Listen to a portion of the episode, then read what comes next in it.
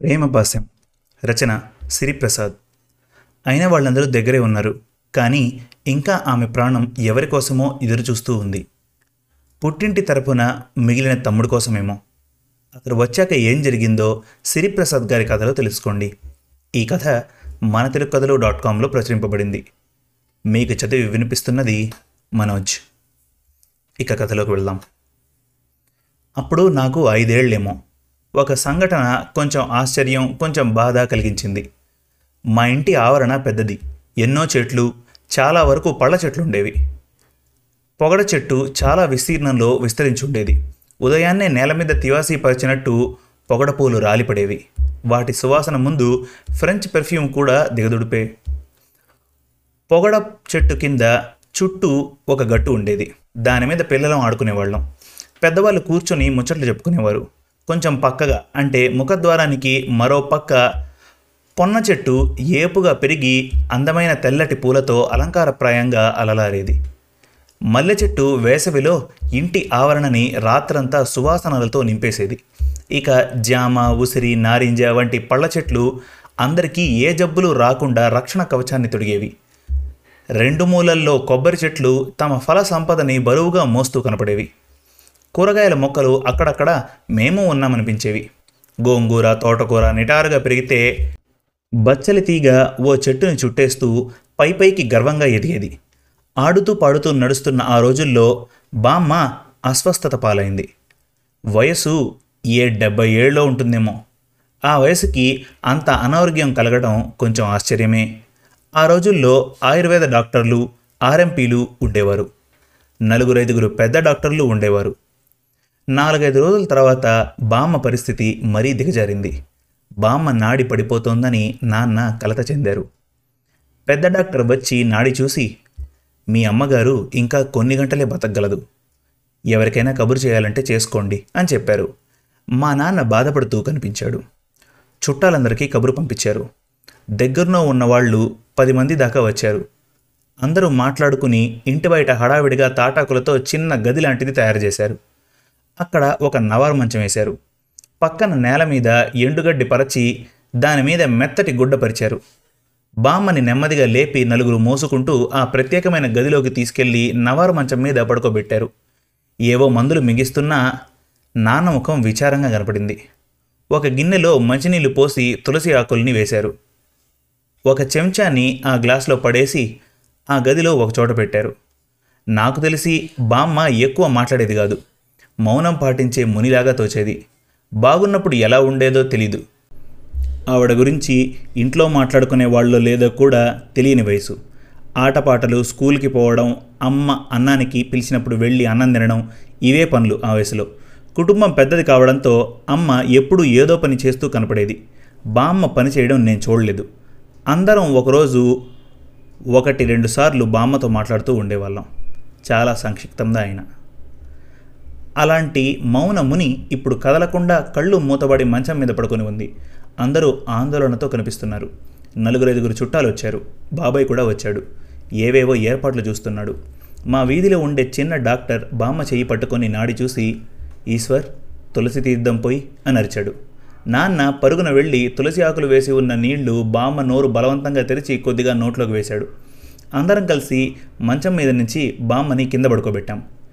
Doctor నాడి చూస్తున్నాడు. బాబాయ్ని అడిగాను. బామ్మని కిందెందుకు పడుకోబెట్టారు? అని. మంచం మీద చనిపోతే నరకానికి పోతారని కింద పడుకోబెట్టాం అని చెప్పాడు బాబాయ్. నరకం అంటే? నరకం అంటే అక్కడ యముడుంటాడు. అందరికీ శిక్షలేస్తాడు. అయినా ఇంత చిన్న వయసులో ఈ విషయాలు నీకు అర్థం కావులే. ఇంట్లోకి పోయి ఏదైనా తిను. ఆకలిట్లేదా? అన్నాడు. లోపలికి వెళ్ళి కూర్చున్నాను. అమ్మ అన్నం పెట్టింది. గబగబా తినేసి మళ్ళీ బయటకు పరిగెత్తి ఆ గదిలో ఏం జరుగుతోందా అని చూశాను. బామ్మ మళ్ళీ మంచం మీద కనిపించింది. బాబాయ్ని అడిగాను. మళ్ళీ నాడి మంచిగా అయింది అన్నాడు. అంటే చచ్చిపోలేదా అని అడిగాను. లేదన్నట్టుగా తల ఊపాడు. ఇంకా కొందరు చుట్టాలు వచ్చారు అందరూ బామ్మ గురించే మాట్లాడుకుంటున్నారు. చుట్టాలు కొందరు బామ్మ దగ్గరికి వెళ్ళి పెద్దగా పిలుస్తున్నారు. ఆమెలో కదలిక లేదు. నాన్న అంటున్నాడు ఇందాక కళ్ళు తెరిచి చూసిందిరా. నాకు కనపడలేదే అన్నాడు బాబాయ్. ఈశ్వర్ భ్రమపడ్డట్టున్నాడు అన్నాడు ఇంకో బంధువు. అలా అనిపించింది నాకు. భ్రమో నిజమో అన్నాడు నాన్న. ఆ రోజు బామ్మని మంచం మీద పడుకోబెట్టడం మళ్ళీ కిందికి దించడం ఇలా చాలాసార్లు చేశారు. మధ్య మధ్యలో గ్లాసులో నీళ్ళు నోట్లో పోస్తున్నారు. సాయంత్రం పెద్ద డాక్టర్ వచ్చాడు. మంచం పక్కన కుర్చీలో కూర్చొని పరీక్షలు చేశాడు. బామ్మ చెవిలో గట్టిగా అరిచాడు. బామ్మగారు ఎలా ఉన్నారు అని. బామ్మలో చలనం లేదు. కొంచెం బయటకొచ్చి నాన్నతోనూ చుట్టూ గుమిగూడిన అందరితోనూ అన్నాడు. రెండు రోజుల కిందటే పోతారనుకున్నాను. ఊపిరి కొట్టుమిట్టాడుతోంది. ఏవైనా తీరని కోరికలున్నాయేమో అడిగి తెలుసుకోండి. అమ్మకి తీరని కోరికలు ఏముంటాయి డాక్టర్? హాయిగా బతికింది. నాన్న లేడని తప్ప ఆవిడకి ఏమీ లోటు లేదు. మీరంత గట్టిగా అరిచినా ఉలకలేదు పలకలేదు అన్నాడు నాన్న. పళ్ళ రసమో మజ్జిగో తాగితే ఇవ్వండి. ఏదో ఒకటి అడుగుతూ ఉండండి. కళ్ళు తెరిచినా మాట్లాడినా నాకు కబురు చేయండి. ఏ టైంలోనైనా పర్వాలేదు అన్నాడు డాక్టర్. బతికే అవకాశం ఉందా డాక్టర్? అని అడిగాడు బాబాయ్. తల అడ్డంగా ఊపాడు డాక్టర్. అయినా మనం ఏం చెప్పలేం.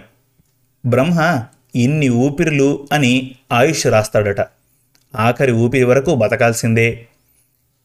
ఇంత అస్వస్థత నుంచి కోలుకొని ఇంకో పాతికేళ్ళు బతికిన వారు కూడా ఉన్నారు అన్నాడు డాక్టర్. నవ్వుగాని నవ్వు నవ్వుతూ నాన్న ఉత్తరయం అడ్డుపెట్టుకుని కళ్ళు తుడుచుకున్నాడు ఆ రోజు బామ్మని చాలాసేపు మంచం మీదే పడుకోబెట్టారు. రాత్రి నాన్న పెద్దగా అడిగాడు బామ్మని ఏదైనా మాట్లాడమ్మా మాకు భయం వేస్తోంది. ప్రతిస్పందన లేదు. ఆ రాత్రి పెదనాన్నొచ్చాడు ఆయన ఆయుర్వేద డాక్టర్. బామ్మ నాడి చూసి కింద పడుకోబెట్టమన్నాడు. నాడి చాలా బలహీనంగా ఉందట. ఆ రాత్రంతా బామ్మని కిందే ఉంచేశారట. మర్నాడు పొద్దున బామ్మ తమ్ముడు వచ్చాడు ఏంట్రా నిన్నో మొన్నో రావాల్సింది? ఇంత లేటుగానే రావడం. నాన్న గట్టిగానే అరిచాడు. మొన్న ట్రైన్ తప్పిపోయింది బావా. నిన్న ఏదో పనిపడింది. సాయంత్రం బయలుదేరి మూడు బస్సులు మారి వచ్చేసరికి ఈ టైం అయింది. అక్క గురించి ఏమంటారు డాక్టర్లు? అన్నాడు బామ్మ తమ్ముడు కృష్ణమూర్తి. నాన్నకి కృష్ణమూర్తికి పెద్ద వయోభేదం లేకపోయేసరికి బావా అనో బామ్మర్ది అనో ఒకరినొకరు పిలుచుకుంటారు. మొన్నే పోతుందన్నారు డాక్టర్లు. బలహీనంగా కొట్టుకుంటోంది నాడి. నిన్న డాక్టర్ వచ్చి ఆవిడకి తీరని కోరిక ఏదైనా ఉందేమో కనుక్కోమన్నాడు. పలికితేగా నాన్న ఆ మాట అనగానే ఆయన బామ్మ పక్కన కూర్చొని బామ్మ చేతిని తన చేతిలోకి తీసుకున్నాడు. మెత్తగా ఒత్తుతూ అడిగాడు. అక్క నేనొచ్చేసానే. ఒక్కసారి నన్ను చూడవే. రైలు మిస్ అయితే మూడు బస్సులు మారి వచ్చానే. నీకు ఇష్టమని సున్నుండలు తెచ్చానే. మమ్మల్ని బాధ పెట్టకే. ఒక్కసారి కళ్ళు తెరిచి నన్ను చూడవే అక్క. అందరూ ఆశ్చర్యంగా చూస్తుండగా బామ్మ కళ్ళు తెరిచి తమ్ముడి చెయ్యి గట్టిగా నొక్కి ఒళ్ళంతా తడిమింది. అంతే క్షణాల్లో కళ్ళు మూసుకుపోయాయి. తల పక్కకు వాల్చేసింది. వెంటనే మా ఇంటి పక్క డాక్టర్ నాడి చూసి పోయింది అన్నాడు. ఆవిడ నోరు తెరిచి గ్లాస్లో నీ నీళ్ళు కొన్ని పోశారు. ఒక్కసారిగా ఆడవాళ్ళు ఏడుపులు మొదలుపెట్టారు. ఆ కృష్ణమూర్తి వైపు చూసి నాన్న అన్నాడు యమపాసం కంటే అమ్మకి నీ పట్ల ఉన్న ప్రేమపాసం చాలా గట్టిదిరా బామ్మర్ది. రెండు హృదయాల మూగ భాష ప్రేమ నాలుగు కన్నుల ఎదురుచూపు ప్రేమ. అది ఎవరి మధ్య అయినా. శుభం. మరిన్ని మంచి తెలుగు కథల కోసం మన తెలుగు కథలు డాట్ కామ్ విజిట్ చేయండి.